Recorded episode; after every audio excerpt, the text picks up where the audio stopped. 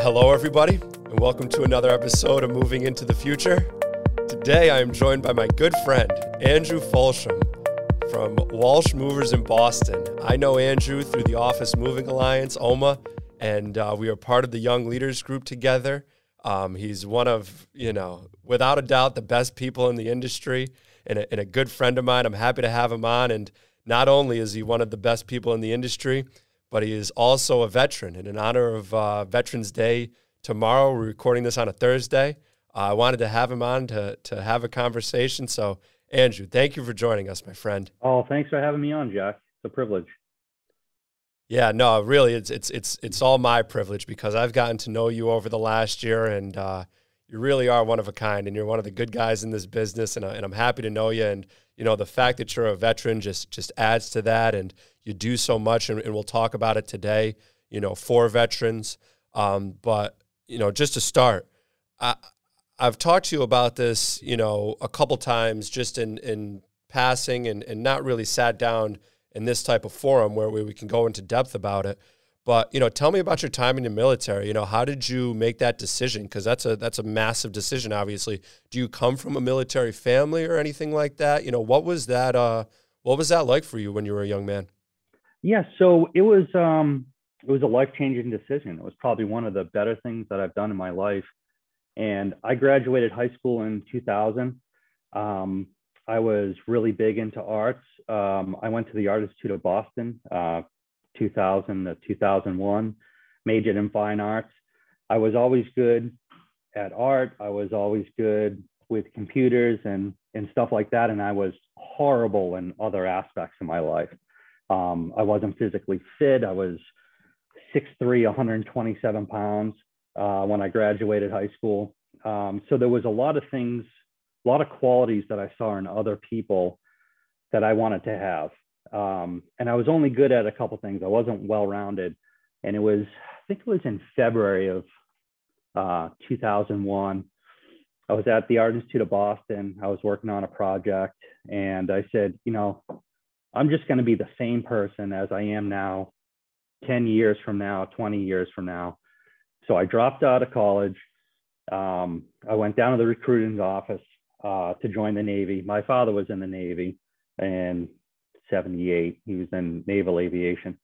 So I said, you know what? I'm going to join the Navy, see the world, be a better person, um, have have an organization to push me to be better.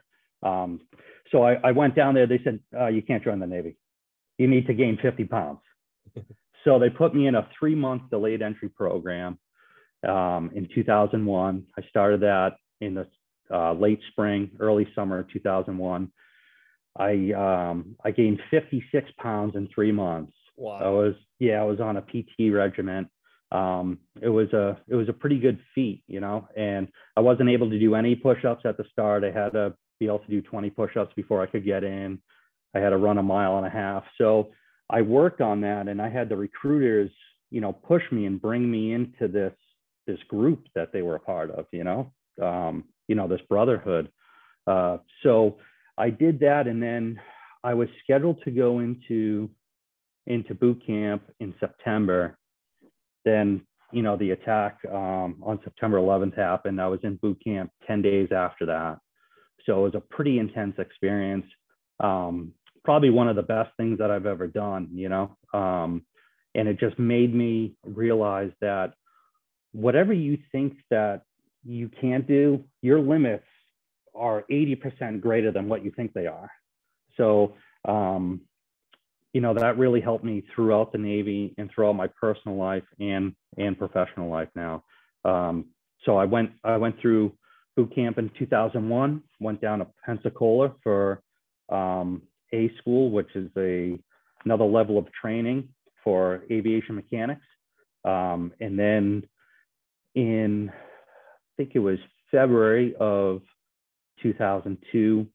I went to Virginia and I was um, based in Oceana, Virginia. I learned F-14 mechanics, the Top Gun, you know, the plane that you see in Top oh, Gun yeah. and all that oh, stuff. Oh, yeah. So, yeah. so I worked on that for three and a half years. I was deployed in um, 2003 um, on the USS Harry Truman, and what I learned in there was I was I was in a mechanic division, uh, structural and hydraulic mechanics, but they also pushed me into um, aviation logistics, scheduling the aircraft, scheduling maintenance, um, understanding that you have a mission, you have assets, you have materials, and you need to make all that work together to achieve your goal. And it sounds kind of crazy, but going from naval aviation to commercial moving, you think it's a gigantic leap. Yeah. It's really not that big of a leap because instead of aircraft, you have trucks. Instead of aviation mechanics, you have auto mechanics. Instead of pilots, you have drivers. So um, I was able to take all the fundamentals that I learned in the Navy and apply it to uh, to commercial moving. Yeah, and that does make sense. You mentioned it as far as like you know the the three uh, pillars that you mentioned there are three boxes as far as you know in aviation mechanics. There's the obviously the machinery. You know, there's the people aspect, and then there's material aspect. That's very similar to to how we operate in commercial moving. So there's definitely that par- parallel. But I wanted to to get back because that is a really interesting time when you entered in 2001 there in the spring of 2001 and again you you did it prior to obviously 9-11 and, and the terrorist attack and everything like that and you know that was a time too when there was this um, moment of immense nationalism and, and for you to already be involved in that you know prior and it being a massive shift in your life and your entire psyche, you know, changed just abundantly in, in such a short period. What was that like afterwards? You know, what was the um how how did it shift even after that? Because you had already made an initial shift, but then for 9/11 to happen, you know, what was that second shift like where now we're going to be potentially could be a company at war and the, the stakes have been raised if you will you know what was that like um, it was it was intense um, but i think that it wasn't as tense as you would think that it is. You know you get into a system in the military where you focus on your task on your role on your part of the team. So you you learn this in training that you don't really get overly emotional. You just you just focus on what you were trained to do and you execute it. Um, I, I think what enhanced my, my time in the service being, you know, deployed during a wartime is just the intense connection between the other people that I was, um, you know, stationed with, you know, my military coworkers, if you will, right? Uh, because you you developed a, a lifetime bond with those people, you know, and you're looking out for them, they're looking out for you. You're all working towards a common goal. And that goal is really, you know, to defend the United States, especially during that time. So it's, um, you know, it gives you a lot of pride and a lot of perspective.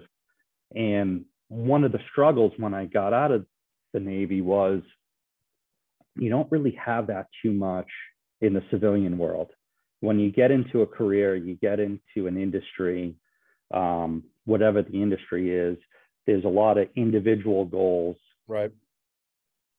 Uh, individual achievements, and that's hard to transition. That's hard for a lot of military, you know, personnel to transition from, um, you know, their military responsibilities in that community and culture, and then getting into um, you know, corporate life where a lot of it is individual driven. And that's what I really love about, um, you know, the future leaders that we belong to. That's the first organization that I've, I belong to where I feel like it is more of a community and brotherhood and sisterhood where, you know, if I need something, I can reach out to you guys. I'm here to make you better. You're here to make me better. We're all working together and bringing ourselves to um, to a great level of success. So, absolutely, and I agree with you too. You know, it is completely unique to our industry and, and what we're doing as a whole with the Young Leaders Group and, and Future Leaders Group, I should call it, uh, because that's right. The camaraderie that we've developed through that is is significant, and again, it's it's unlike anything professionally speaking that you know I've ever had just in the sense too. Well, it's it's it's multifaceted. Like obviously, we're all in the same industry, right? We do commercial moving together, and you know, we we we work for our companies and have specific roles at our companies. But we're all just incredibly good people too within the group. Like it's a very high quality individual group where then we come together um, as future leaders uh, to make significant changes and innovations, uh, you know, with, within the commercial moving and, and workplace strategy world. So it's really cool in that regard. And, you know, I'm, I'm kind of honored and, and humbled to hear you say that as far as the camaraderie that you felt in the military uh, parallels to that, because uh, I could imagine, you know, when you're in that world where the the mission, like you said, you know, they keep you so focused and so aligned to the mission that regardless of what is going on, you know, you you have your your your brothers and sisters in the military in the Navy who you're working with on this mission, on the with this role for the greater good. And I wanted to ask about that too, as far as when you were on the SS Harry Truman, where were you stationed when that was happened? Was when that was happening? And speaking of Top Gun, were you like when the jets are taking off? Like, are you like you know one of the guys who are there, like you know, uh, like you know, making sure it, it takes off and stuff like that? Yeah, of course. Yeah. So the the Harry Truman is um, what we call an East East Coast ship. You know, so it's it's stationed in uh, Norfolk, Virginia. Um, it patrols uh, the Atlantic. It goes through the Atlantic. It goes um, England, Ireland, uh, all of Europe, uh, Persian Gulf. So that's that was our area of responsibility. So when we got deployed um, in late 2002, it was like December 5th, 2002, and into 2003, we crossed the Atlantic. Uh, the first port that we hit was um, England. Uh, then we went to Greece, and then we were in the Med for an extended period of time during the during the invasion, the Iraqi invasion. So that was that was our our kind of uh, patrol area. Um, in my role there, um, I was on the aviation side, so I was on the flight deck, you know, ten hours out of the day. Wow. Um, yeah, yeah. I was um, my first responsibility, uh, my my first job assignment when I went into um, our squadron, which was VF 32. Um, they put me in the line division. The line division is basically general maintenance. So we would check the oil, the fuel, we would tie down the aircraft, wash the aircraft. We would do the full uh, daily inspections. Um, when the pilots arrived on the flight deck to fly a mission, um, we would brief them on their fuel load, the uh, condition of the aircraft, and we would strap them in, get them ready, close the canopy, and and I was one of um, the plane captains that would be given the hand signals to the pilot for them to start the engine for the aircraft to to cycle the um, the air and the power and remove that, and then get the engines up and running. Uh, wow. Check their yeah, check their flight surfaces, and then we would pass them on to um, the ship the ship employees that have the yellow shirts and the green shirts on the deck that then put them on a catapult and launch them off. Right. Yeah. So I was I was on the on the flight deck for um, I'd probably say 90% of the time that I was out to sea because we were responsible for launching the aircraft and then recovering the aircraft. Um, it was an unbelievable experience. Yeah, I could only imagine. Obviously, I've seen Top Gun, and uh, to to experience it in real life has to be quite quite the, uh, the it's job. unbelievable. Yeah, it, it's unbelievable, and it's it's very shocking because you have double hearing protection on. Yeah, the aircrafts are so loud. Yeah, there's our squadron had ten aircraft. Um, we were on the fantail of of the ship, and there was eight other squadrons there and they had anywhere between four and 10 aircraft. So it's extremely busy. You got to pay attention to what you're doing. And um, again, that's another good life lesson. Um, just just to be constantly alert and aware. Um, I remember the first time I went on the ship prior to the deployment. Um, this was the very first time I've ever been on the flight deck. It's a little disorientating.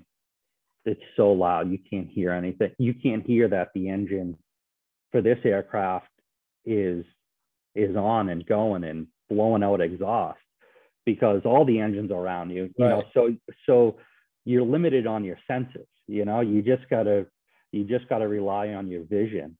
Um, and I walked right into the jet blast oh. of an F-18.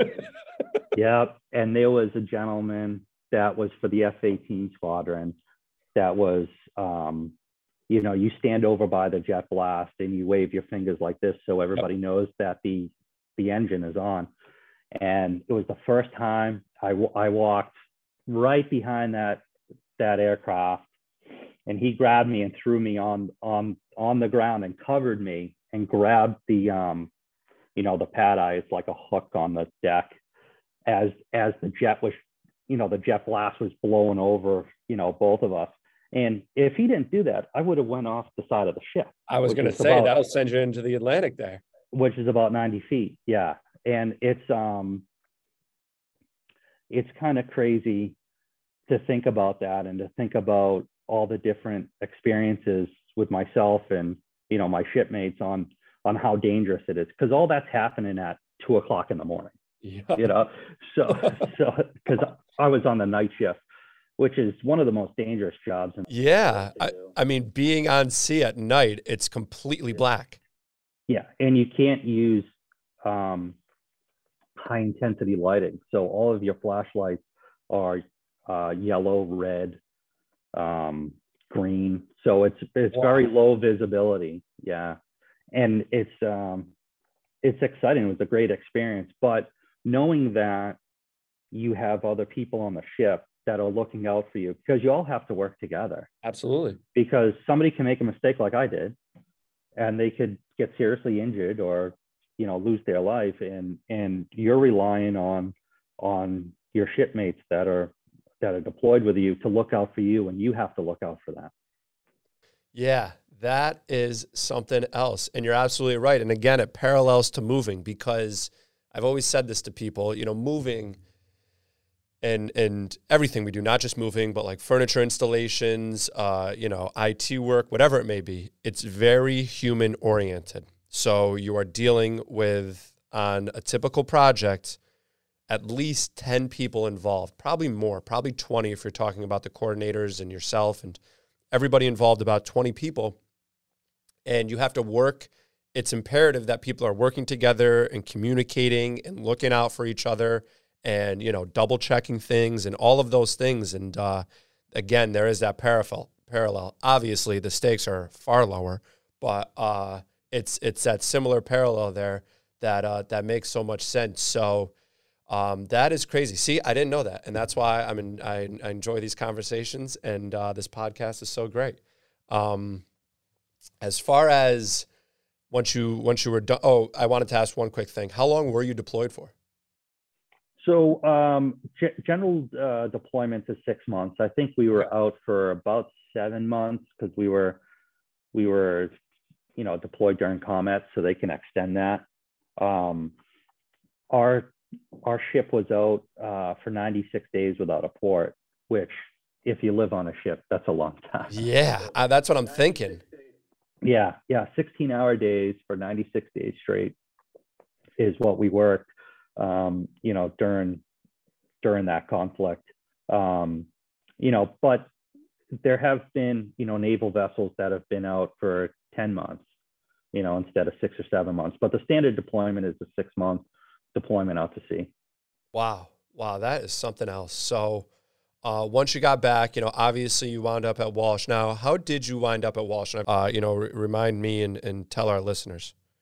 Sure. So um, I, got, I got out of the Navy um, 2005. Um, I was planning on getting into hydraulic mechanics because I I did hydraulic mechanics for for the aircraft, and I love doing it. It's exciting, uh, you know, field. So I was going to get out um, and be a hydraulic mechanic. So went to the local union, Local 4 in Boston, uh, for heavy equipment operators. And unfortunately, when I was in in 2004, I had a shop accident and I lost partial vision in my right eye. Well, apparently, you can't operate heavy machinery if you have impaired vision. So they said, "Hey, thanks for applying, but um, you know you can't be a mechanic on heavy machinery." So I then transitioned into um, director of logistics for a private airline, so still in aviation. Um, I worked there from 2007 to 2013, but I was working as a project manager for Walsh Movers from 2005 uh, to 2013, you know, nights and weekends. Um, my father has been in the office moving um, furniture sales industry since 76. He had a um, small office furniture company called Folstrom's Office Furniture and uh, they refurbished, you know, Steelcase M Wall and Herman Miller Ethospace and all that stuff. So I grew up doing that. Um, I joined the Navy, came came back from the Navy, worked at the airline, uh, assisted him when he needed another project manager. He was a subcontractor for Walsh Movers. So I was one of the subcontract um, project managers. And then a um, direct, uh, director of logistics um, spot opened up here at Walsh.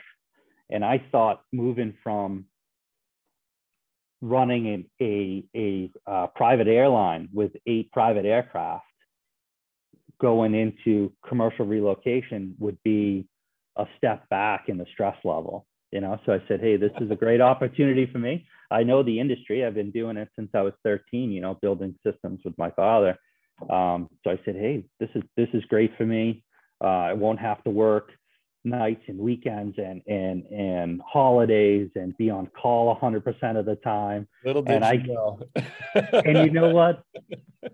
The commercial relocation industry, I never knew that it was as big and as important as it is. Because when you talk to somebody and say, "Hey, I ran a private airline for seven years, and I coordinated customs and coordinated all the pilots, staffed all the pilots, made sure all the aircraft were up and running, coordinate with maintenance, um, and flew high-end executives all around the world. That sounds pretty intense.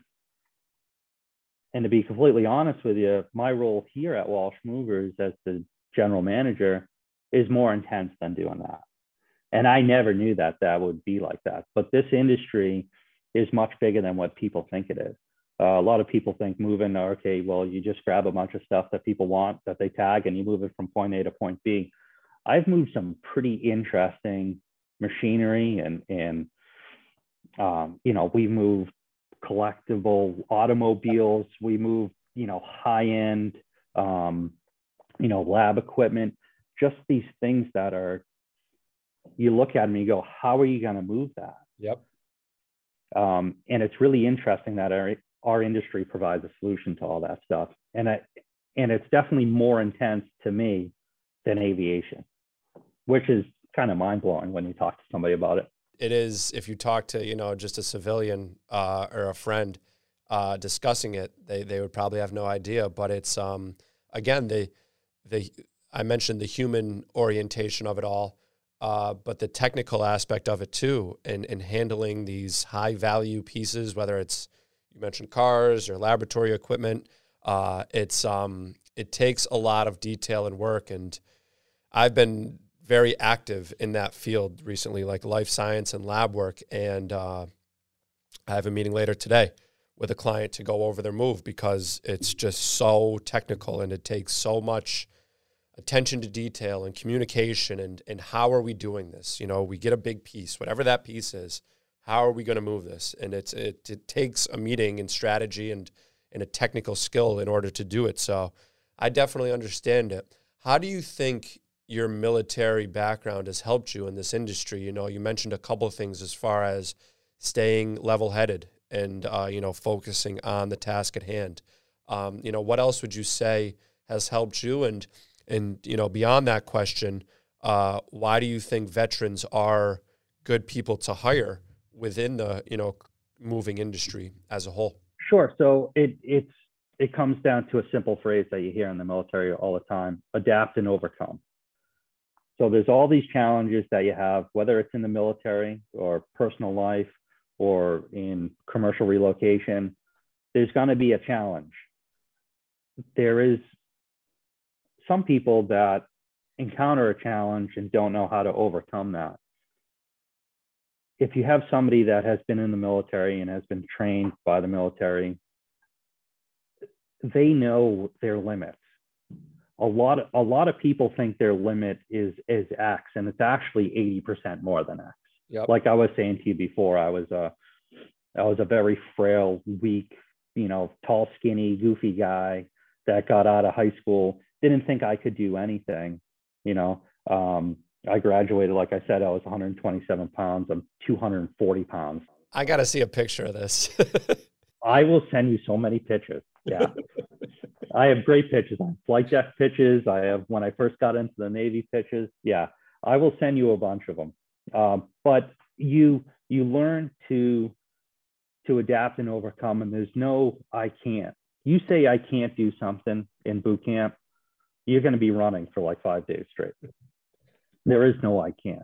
And like I was telling you before, it's not you personally that has to overcome it. You overcome a challenge with your group, with your team, with your squadron. Um, and I think that when companies hire, um, you know, veterans, they they get a higher level of I can do something you know right. you're not going to have a, a group of employees that when you say hey we got to move this um, you know this hot cell that's 80,000 pounds. It's all lead. Let's get it done guys. And you get a bunch of guys that say hey i don't know how to do this. I can't do it. You're going to get project coordinators that are going to adapt and overcome. You're going to get movers that are going to adapt and overcome. So i think that's the the the largest strength of hiring military is discipline and their ability to adapt to a situation and overcome a challenge. Yeah. Yeah, I love that and it is so important, you know, regardless of role within this industry, uh, being being able to adapt and overcome, you know, whether it's a, a mover or a coordinator, project manager, somebody like ourselves in sales, um, that is a key attribute to hold. Uh, so so that makes a lot of sense. And then you know beyond what you've done for the country and in the military and for Walsh, you did start a non for profit too called Second Salute, and that kind of correlates within uh, the. I should say combines, you know, what you've done in the military and what you do uh, in the moving world. It's uh, essentially, you know, helping uh, veterans out with uh, different uh, you know, furniture opportunities when you're moving and people are uh, disposing of furniture. You're you're able to reuse that and donate it to veterans. Um, you know, you also assist with getting veterans necessary, you know, equipment and machinery they might need for different dis- disabilities. Uh, can you tell us more about about Second Salute and what you've done there? Sure. So um, it was uh, 2014 when I was working for Walsh, um, we had a customer uh, in downtown Boston. They had 18 floors of furniture and they had a need to donate it. There was a local um, donation company that would facilitate the donation. Uh, it was so jagged of a, of a system from the move perspective and the donations perspective they had to bring in all these different charities. They labeled it. It it increased their move costs by forty-two thousand dollars for the project because it was so inefficient to do it that way. So after that project, like all major projects that we have, we sat down, uh, we talked about what we learned from the project, and one of the major things that Bill Walsh, the owner of Walsh Movers, and myself came up with is that this project, even though it's a success, it failed in a lot of logistic ways because getting the furniture to a donation was so cumbersome. So we said, hey, we can provide a better service to our customer. And I'm in the disabled veteran community. And I said, hey, this is a great opportunity. I'll start a nonprofit that supports disabled American veterans. We'll do it as a furniture, you know, donation company, and it's going to help our help our commercial customers find an alternate to landfill for their products. So what we do is we'll go in, we'll we'll talk to the customer um, on a standard relocation. They'll have some unwanted furniture.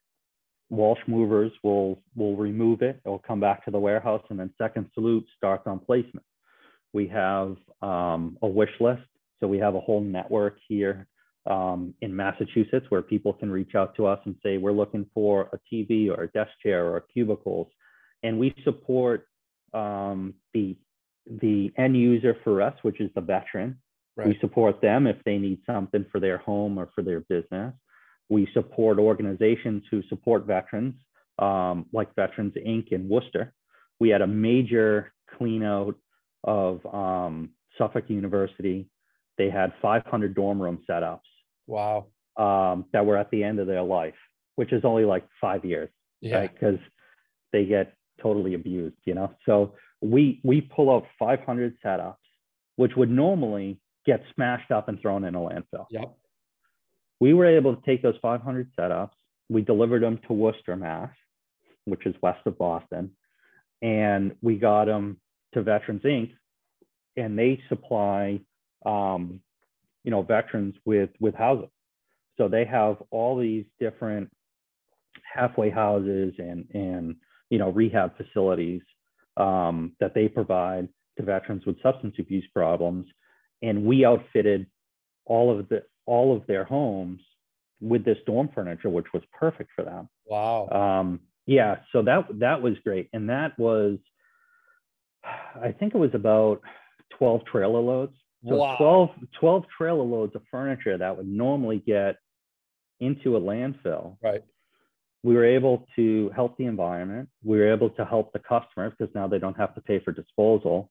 And we were able to help the veterans because now they have a nice dorm room set up um, you know, to use while they're through recovery. And I had another instance uh, in Taunton, Mass, which is south of Boston, um, where there was a uh, local church there, and uh, the rectory of the church they were they were changing into a halfway house to support veterans with with substance abuse. And a lot of times when you think of disabled veterans, you think of somebody losing a limb or yeah.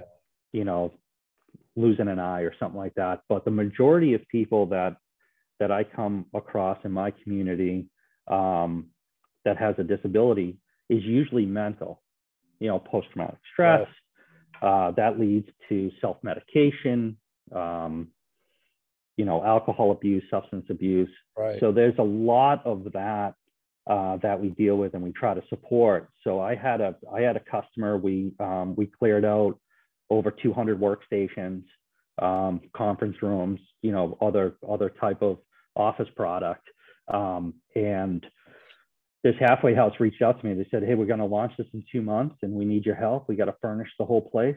So what we did was uh, the workstations. They were they were old Herman Miller workstations. We recycled those we got the scrap value for that. We bought all the beds for the um, halfway house.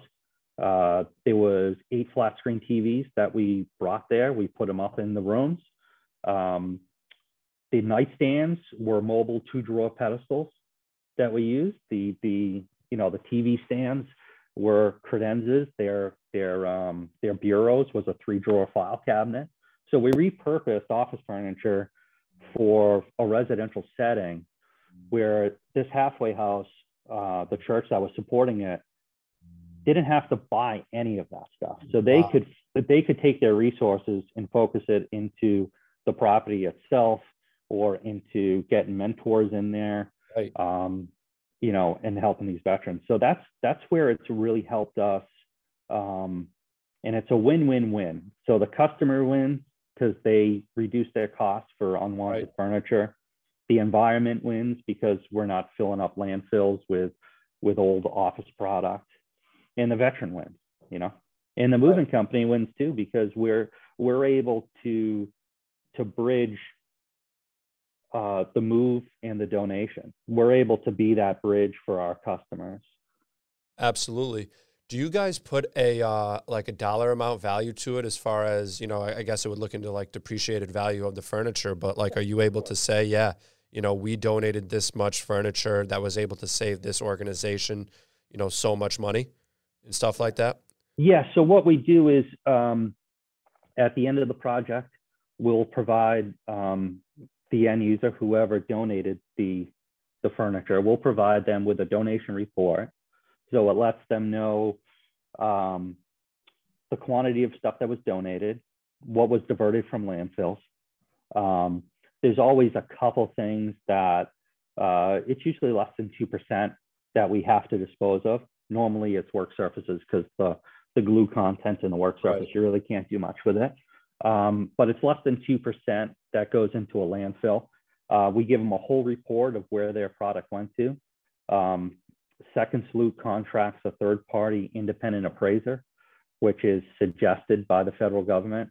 Um, so we take a whole list, we do a you know site survey, we get the whole inventory list, we provide that to a third party independent appraiser.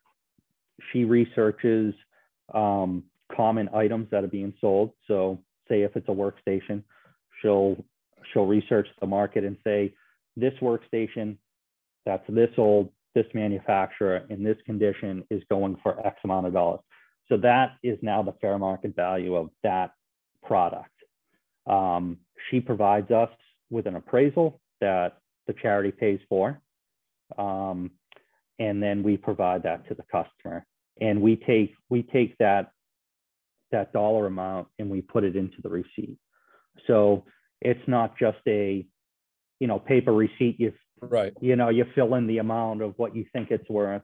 This is all this is all vetted through through a third party independent appraiser so that us as a charity we can make sure that we're doing the right thing um, and following the guidance of the IRS and the federal government and we provide another level of accountability and and uh, credibility to our customer saying this is the value of your product and a professional has assessed that. It's not us assessing it or you right. assessing it. Third party professional, yeah. A third party, you know, independent appraiser assess the value of it. So it works out. It works out great, um, and our customers are extremely happy of the service that we provide them.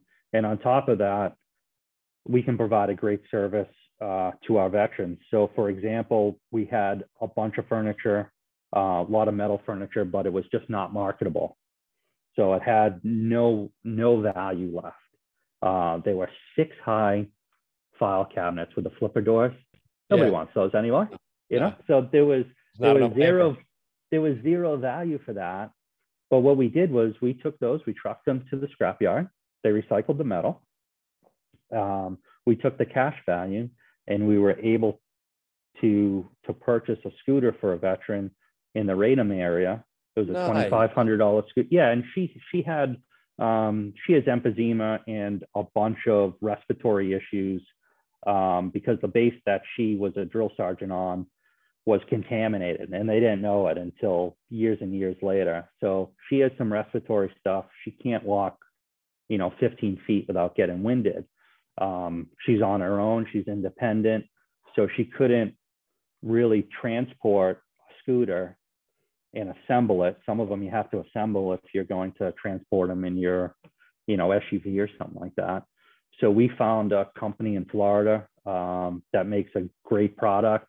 Uh, you hit a button on it and it it folds out automatically, and she can hop right on it and then go into the grocery store or wherever she needs to go. So she still feels independent. Right. You know? Um, so we take an unwanted six drawer level file cabinet and we convert that into a medical device that's going to help a veteran who served her country uh, that now has some medical issues because of that. Uh, it helps her to still feel independent and have a good quality of life.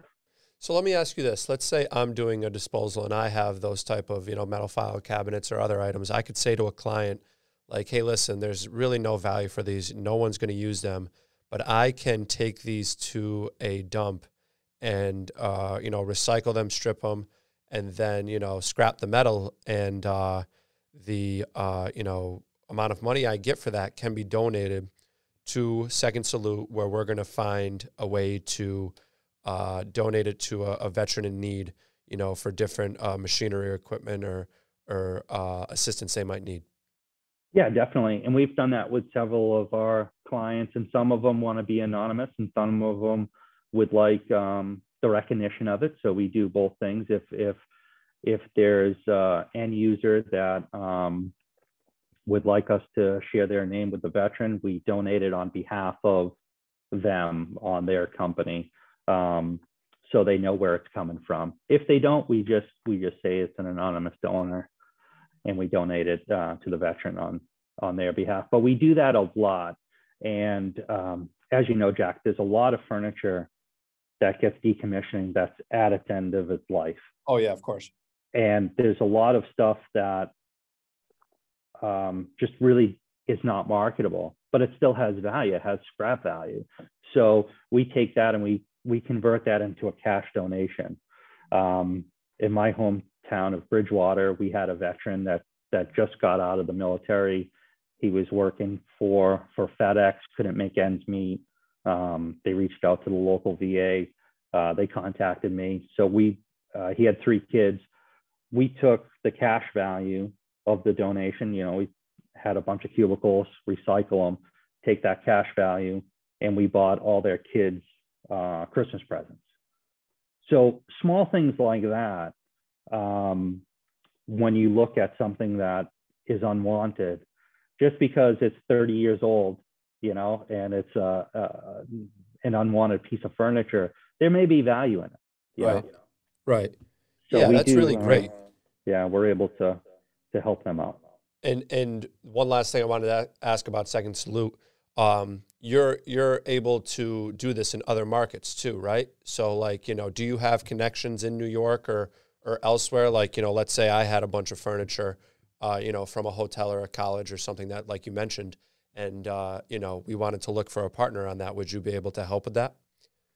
We are yeah. Yeah we're able to help on that. It works a little bit differently outside of our market because inside our market we can take you control of everything. already right. Yeah of course right. and we can manage everything. Outside of our market um, like the advanced group i did a i did a donation job with them with uh, jeff silverstein years ago. Um, and basically what the local mover does our OMA partner does is they do what they normally would do. You find a liquidator, you sell the stuff. Right. You scrap it, uh, you recycle it. There's going to be some waste. Um, you handle everything locally, and then we provide you with the means to donate it. So it's it's a it's a good system, and the most important thing that we focus on is we make sure that the veterans benefit from it, obviously, and we make sure that it's as seamless as it is in the Boston market as it would be in New York. Because one of the our our major focuses is we don't want it to be difficult for the end user. We don't want to be difficult for them to donate it. Right. So if you if you go down other avenues, a lot of the other donation companies that are out there, um, and people do it for profit too. You know, and it's much more cumbersome because now they need to find somebody to donate it to. They need to get pictures, description. They need to come back in and make three or four more appointments with the office manager. And it just becomes more of a challenge for the end user.